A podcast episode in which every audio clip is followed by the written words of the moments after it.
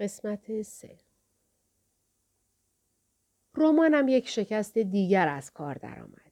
طی یک سال نامه های رد تمام ناشرهای کوچک و بزرگ استرالیا را دریافت کردم.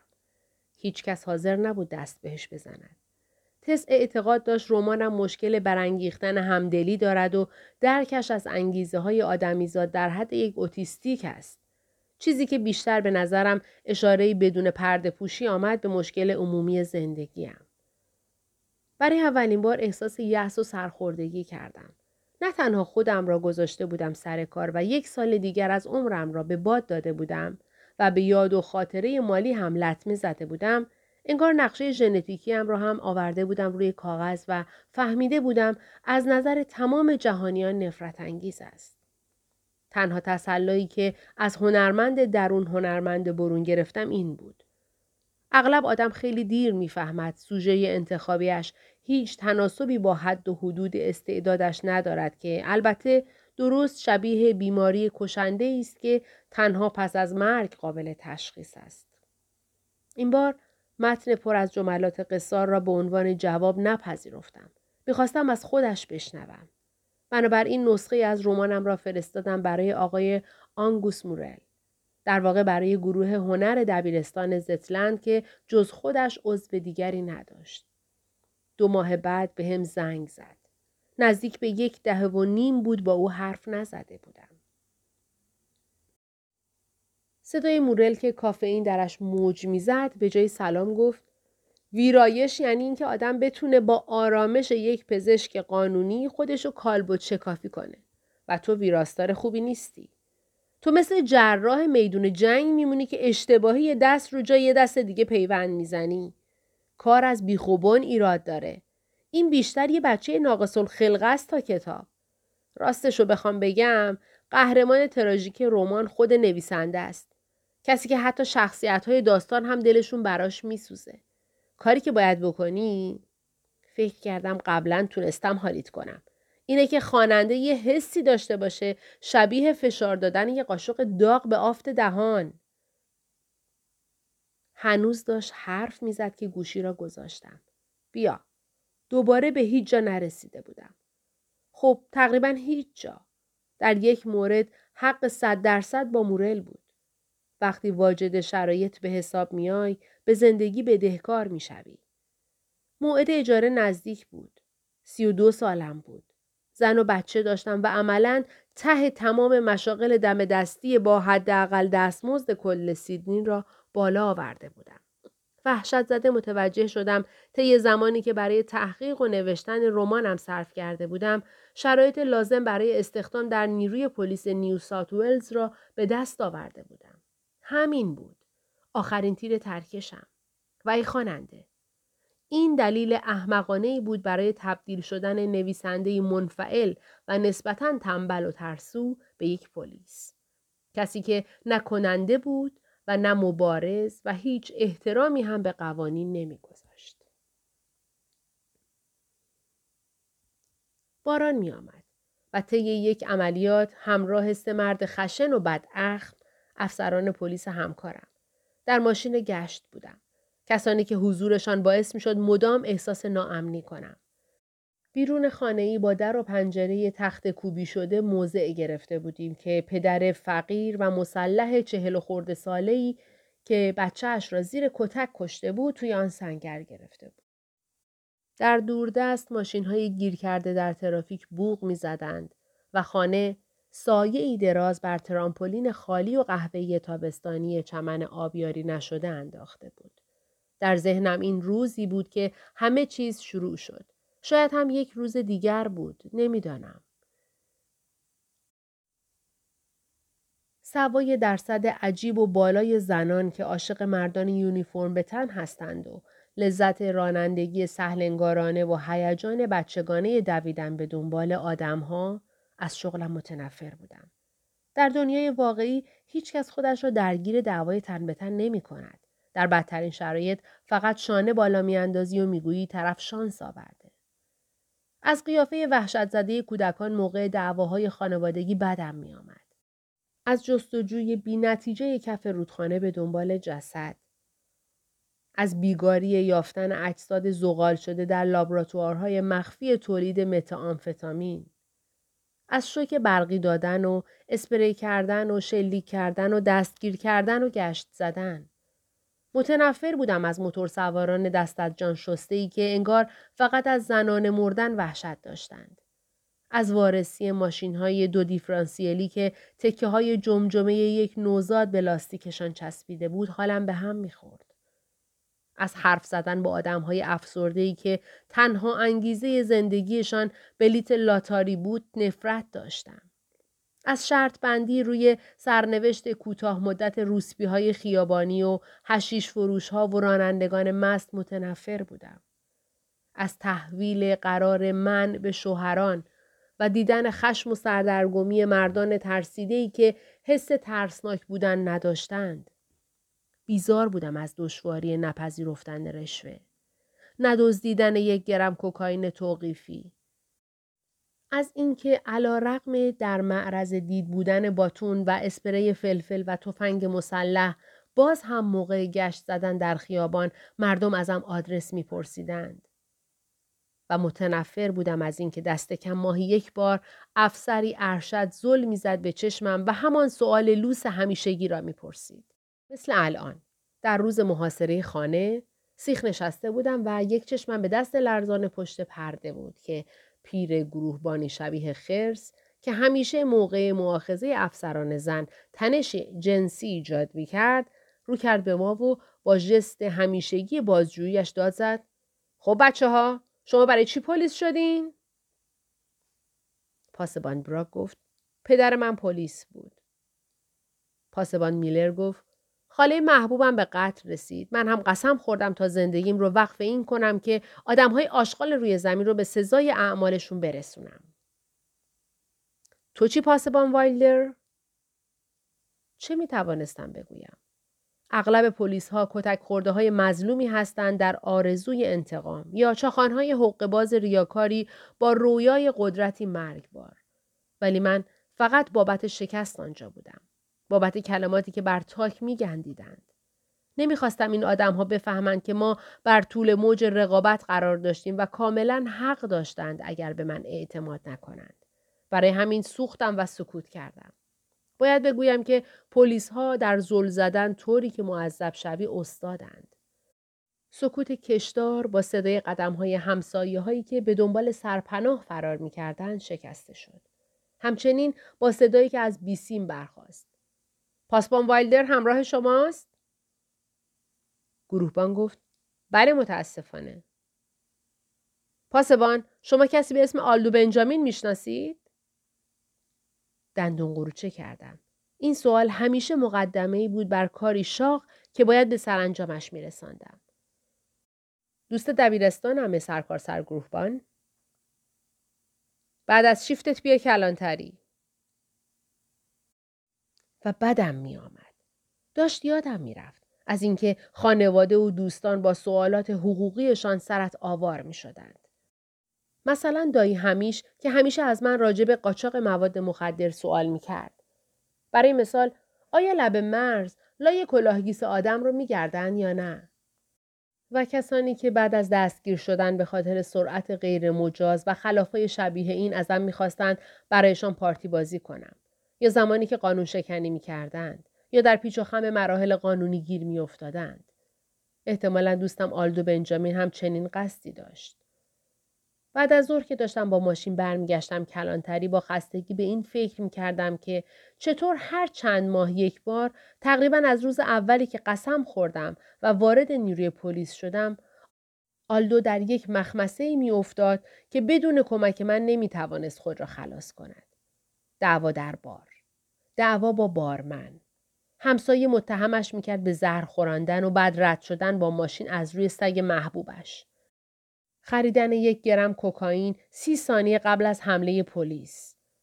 مزنون بودن و بعد مزنون بودن در یک ماشین. باز کردن در ماشین توی صورت یک دوچرخه سوار. چند روز پیش صبح کله سهر به من زنگ زد و پرسید سن قانونی چقدر است؟ گفتم 16. آلدو به یک نفر دیگر گفت لباس بپوش و گوشی را گذاشت. این یک راز گشوده و قانون نانوشته است که هر افسر پلیس با هر درجه ای اجازه دارد پا پیش بگذارد و برای یک گوهکار به خصوص پارتی بازی کند. پدری که 24 ساعت باید تحت نظر باشد. پسر امویی که باید با مراقب این طرف آن طرف برود. یک رفیق کله خراب که حمایت یا وسیقه لازم دارد. به خاطر آلدو بیش از حد از این کپن با ارزش خرج کرده بودم. این با نمی‌دانم رفاقت صمیمانه و گوش شنوا و شانه برای گریه کردن فرق داشت. تعریف جدیدی از دوستی بود. چیزی که شامل دستکاری مدارک رسمی و شیر مالیدن سر معموران مسلح قانون هم می‌شد. حالا می‌خواستم یک زنگ به کلانتری بزنم تا دستم بیاید چه چیزی انتظارم را می‌کشد. هر چیز می‌توانست باشد. از حمل مواد تا رفتار مخاطر آمیز. از یک سوء تفاهم وحشتناک تا یک تصمیم اشتباه. بعضی ها مرزهای تخیل آدم را به چالش می‌کشند و آدم چاره ای ندارد جز پذیرش این واقعیت. از بزرگراه آمدم بیرون. اکثر موزلات تأصفبار آلدو ربط پیدا می‌کرد به کسب و کارهایش که به شکست منجر می شدند. بعد از فراغت از تحصیل آلدو تبدیل شد به یک کارآفرین سریالی و صاحب بنگاه های کوچک. کسی که استعداد غریبی داشت برای انباشتن بازار با کالاهایی که به هیچ عنوان فروش نمی رفتند و راه انداختن بیزینس های مخاطر آمیزی که به شکلی مؤثر مشتری ها را مشمعز می کردند. برای بیش از یک دهه به شکل شگفتانگیزی سرمایه گذاران را جذب خود کرده و بعد پولشان را به باد داده بود. از آنجایی که هر کدام از شکست های متعددش ویژگی منحصر به فرد خودش را داشت و چون همیشه به هر پروژه بی نهایت خوشبین بود و وقتی با سر زمین می‌خورد به هیچ وجه باورش نمی‌شد چنین اتفاقی افتاده و همین خوشبینی باعث می‌شد در بدترین شرایط بتواند دوباره روی پا بایستد تعداد بیشماری سرمایه گذار خورده پای عصبانی دنبالش بودند که شاید یکیشان علت گرفتاری تحقیرآمیز امروزش بود. هرج و مرج پانزده ساله پس از دبیرستان برای آلدو در شکست های پی در پی خلاصه می شد. تریلر ایرستریم اغذیه فروشی بازسازی شده مدل 1963 تصادف کرد. مهمانی های رقصی که در انبارها برگزار می کرد. پلیس جلویشان را گرفت. دستگاه های اتوماتیک فروش اسنک های سالم از قبیل شکلات بدون گلوتن و کیک کینوا به دست خرابکارها نابود شدند. پیش نمونهش از دستگاهی که وجود بادام زمینی را در هر خوراکی تشخیص می‌داد. اصلا کار نمی‌کرد. تاکسی های مجهز به دستگاه برونزه کردن پوست. مشتری ها بابت سرطان پوست و حالت تهوع از او شکایت کردند. تیشرت هایی با این نوشته من مست نیستم فلج مغزیم احمق بیشور. کلا سه تایش فروش رفت. لباس های حاملگیش برای گاتا جمعیتی با نرخ سقط جنین 85 درصد. به علاوه شکست کلینیک مشاوره بحران میانسالیش اغذیه فروشیش که در آن تاکو مکزیکی میفروخت صابون بازیافتیش و قرص نعنایش برای سگها و هنر نقاشی با پنجه تک تک لحظات جلسه معرفی محصولاتش آموزنده بودند. اصلا بازارش رو نمی شناخت و می‌خواست کالای بیکیفیتش را به مشتریانی غالب کند که فکر می‌کرد هیچی حالیشان نیست. کی بهش قرض می‌داد؟ این وام دهنده های بیکله بدون آینده نگری را از کجا می آورد؟ مادرش لیلا همیشه گزینه مناسبی برای سرمایه گذاری اولیه بود. همینطور دوست دخترش استلا، اموها و دایها دوستان از جمله خودم وام های دولتی برای بنگاه های کوچک سرمایه گذاران بی دقدقه. مردانی که موقع دست دادن دست آدم را با فشار له می کردند.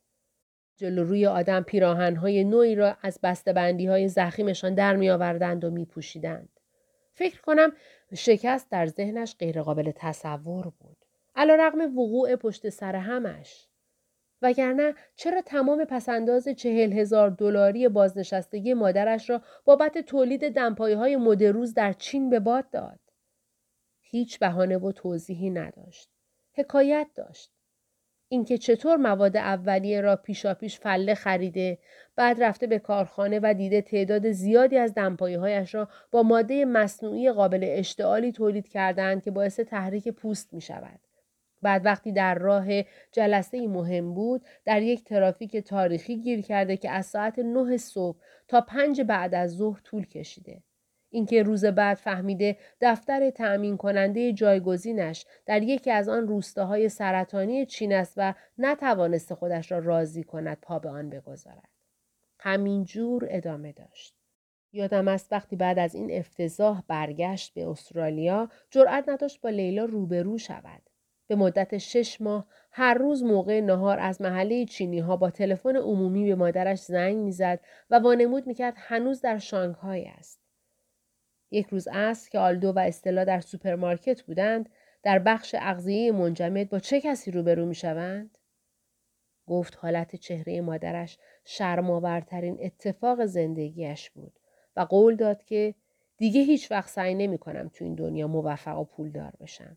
از این به بعد فقط امرار معاش می کنم. پس چرا سر قلش نایستاد؟ به دو دلیل. اول اینکه آلدو یک مکنده پیشرس صنعت موفقیت بود. همیشه در سمینارهای موفقیت سخنرانان انگیزشی حاضر می‌شد و جیب انواع و اقسام مرشدهای امول را پر می کرد. امثال تونی رابینز. یک بار هم خود تونی رابینز. کتابهایی می‌خواند با عناوین تهوع آوری مثل در قله میبینمتان یا مال توست بگیرش آدیو بیوگرافی رهبران تجاری موفقی مثل زیگ زیگلار و وارن بافت و جی دبلیو مریوت جونیور را گوش می‌کرد. با آهنگی حرف می‌زد تا به تو بفهماند چیزی که می‌گوید نقل قول است. می‌گفت باور تایید خود را هم میآفریند. یا خودم تنها دارایی خودم هستم. یا ذهن آماده حد اکثر استفاده را از شانس می کند. یا راز موفقیت سخت کوشی است. فکر کردم این که فرمول نشد. خلافش هم صحیح است. بعضی فلک زده ها هم مثل خر کار می کنند. دلیل دوم استلا بود. آلدو از موسیقی استلا حمایت مادی و معنوی می کرد و برایش صفحه های نایاب گیر می آورد و اجازه می‌داد از اظهار نظرهای دیوانوارش به عنوان ترانه استفاده کند و استلا هم در عوض به او قدرت باور ایده هایش را می‌داد. حتی اوقاتی که ایده هایش اساسا ارزش باور نداشتند. زوج یکی بودند. دیوانه وراجی های چرند یکدیگر. اغلب ترس را از مسیر هم بر می داشتند. هرگز به هم اجازه نمی‌دادند احساس حماقت کنند. حتی وقتی کارهای تجاری آلدو به شکست مطلق می انجامید یا استلا بعد از اجرای چند ترانه مزخرف در جاهای عمومی هو و تحقیر می شد. بی ترین زوج تمام ادوار بودند. از آن دست که حتی در دعوا هم احترام هم را نگه می داشتند. مثل دو کشور در حال جنگ دست از مخاسمه می‌کشند تا به هم فرصت دفن کشته هایشان را بدهند. بعد از طلاقشان به نظرم امید به دست آوردن دوباره استلا بود که به او طاقت ادامه می‌داد. توان اینکه بعد از هر نابودی دوباره روی پا بایستد. همیشه می‌دانستم وقتی دوست ورشکستم حرف از بازارهای دست نخورده می‌زند قصدش سوار شدن دوباره اسب سوداگری است. جمعیت سالخوردگان زنان بالای چهل سالی که تلاش می کنند برای فرزندآوری. زوجهایی با لیبدوهای ناهماهنگ. تازه دامادها و تازه عروسهایی با رخبتی خزنده. بیخوابهایی با دلهوره همه جانبه. خریدارانی مبتلا به فلج زیست محیطی. سرمایهدارهای دزد سرگردنه که از بدنهایشان شرم دارند. زوجهای سطح بالا که اگر به خاطر دستگاه تناسلیشان نبود به راحتی می‌شد جایشان را با هم عوض کرد. بچه های زیر ده سال با خودشیفتگی قلوب آمیز. کودکان نسل انفجار در مرحله پایانی زوال. توریست های ثروتمند فضا. آدم های متقاضی پیوند صورت. متکلمان تمام 6909 زبان زنده دنیا. آلدو همین بود. همیشه در حال تلاش برای حل یک معضل. چطور می شود فرق بین امید و امید واهی را فهمید؟ چطور می شود از مرض فراگیر و تهوع آور زانو زدن و پیشنهاد ازدواج در ملع عام بهره برداری مالی کرد؟ چطور می شود کالایی را به یک آدم ضد مصرفگرایی فروخت؟ به منظور تولید لباس برای کودکان و نوزادان چاقی که در رتبه 97 صدک چاقی قرار گرفتهاند کجا باید رفت؟ برای پاسخ به سوال آخر راهی هندوستان شد. خودم رساندمش فرودگاه. هنوز هجاب زخیم ترس را بر چهرهش به خاطر دارم. هنگامی که لابلای جمعیت در حال خروج از فرودگاه گم شد. یک ماه بعد برگشت. با ریش و زخمهای مرموز و جای گاز میمون و سوزن واکسن هاری برای سومین بار. حتی بیشتر فرو رفته در باطلاق قرض. برگشت با اطلاعاتی جزئی درباره سختی ارتباط گرفتن با خیاط و فاق کوتاه و فاق بلند. به او پیشنهاد دادم که یک مدت همه چیز را بگذارد کنار. مثل یک آدم عادی یک شغل عادی پیدا کند. سه ماه بعد در خیابان کینگ یک steakhouse باز کرد به نام استیکس. منتها کارش در محله نیوتون که به گیاهخوارهایش معروف بود نگرفت و مجبور شد در رستورانش را تخته کند. دست از خواندن متون کمک به نفس و پیشرفت کشید. می‌خواست به اعماق روان مشتریهایش راه پیدا کند. این شد که رو آورد به روانشناسی.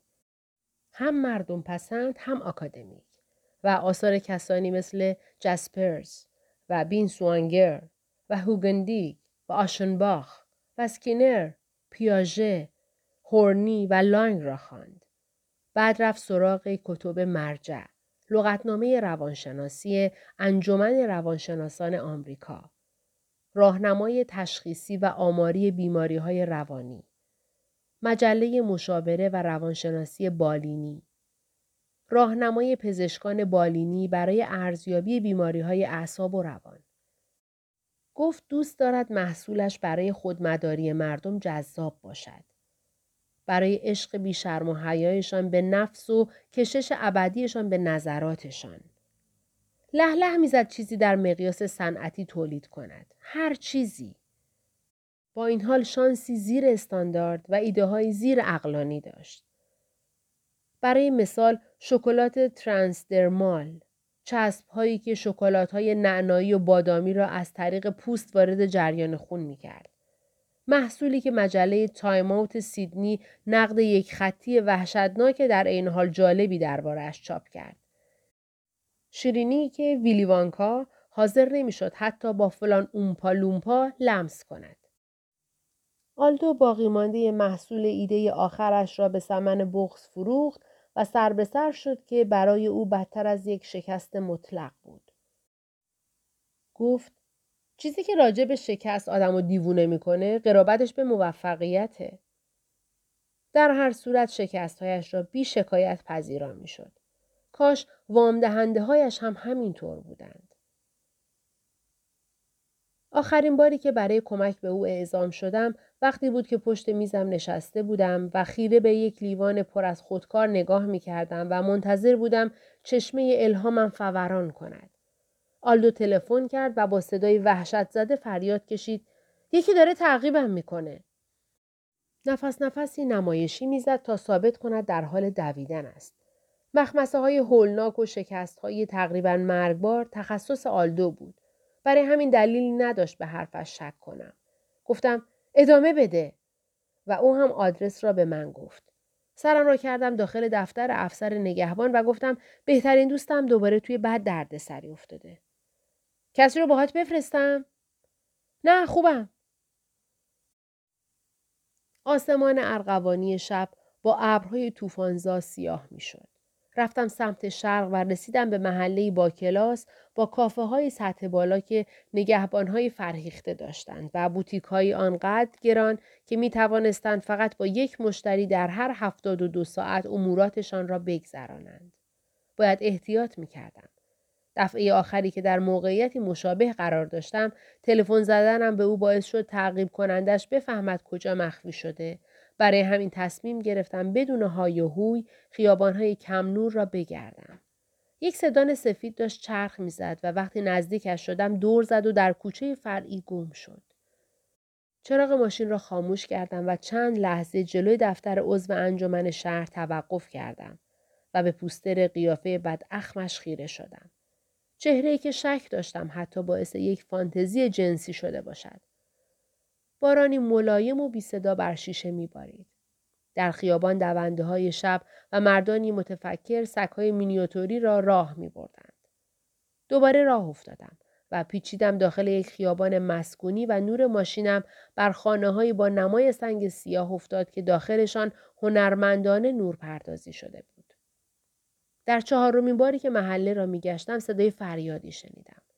چراغهای هالوژن پرنور خانه روشن شدند و آلدو از پشت گلهای باغچه پرید بیرون و زیر نور نارنجی و مرتوب چراغهای خیابان مثل موشک دوید. یک مرد مثل آجر هم دنبالش. آجیر را روشن کردم. ترساندم. مثل همیشه.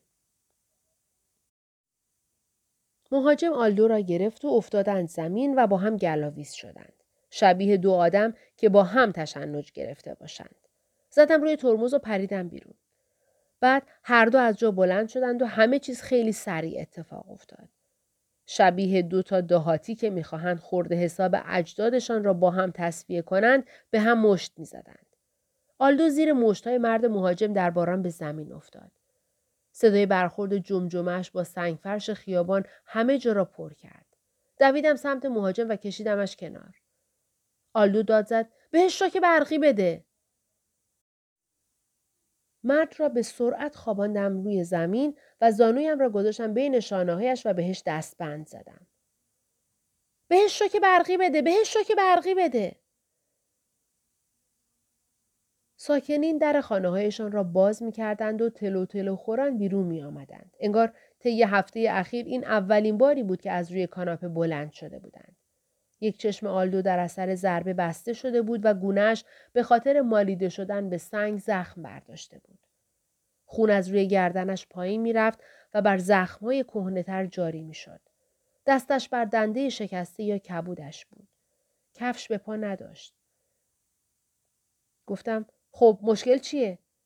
و نگاهی به سرتاپای مهاجم آلدو انداختم. موی ژل زده، سیبیل پرپشت سیاه، جوانی کلونل موستارد.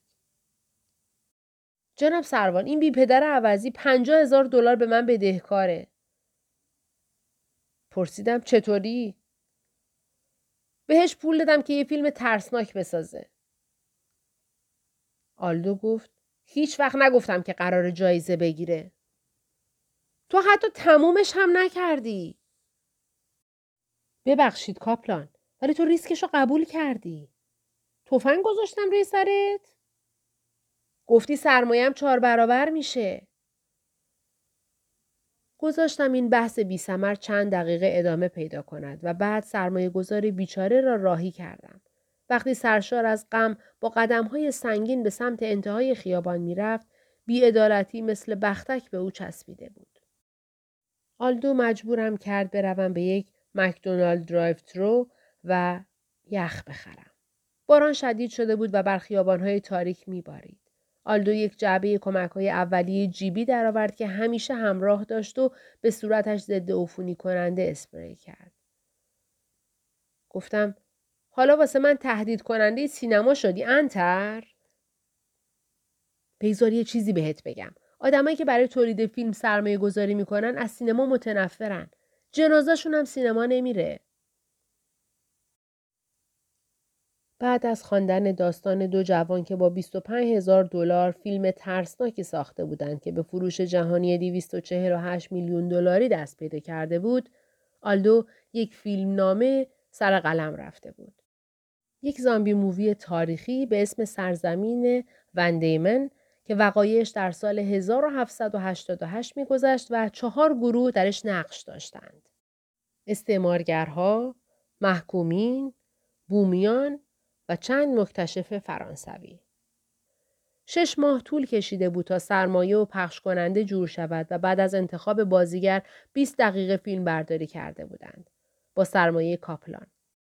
و بعد دوره افتاده بودند تا با استفاده از این 20 دقیقه سرمایه تولید ادامه فیلم را جور کنند. بیفایده. اینجور که تو تعریف می‌کنی یارو حق داشته بزنه دخلت رو بیاره. پنجاه هزار دلار؟ این مبلغ اصلا چطوری تو شاخص قیمت منصفانت جا شده؟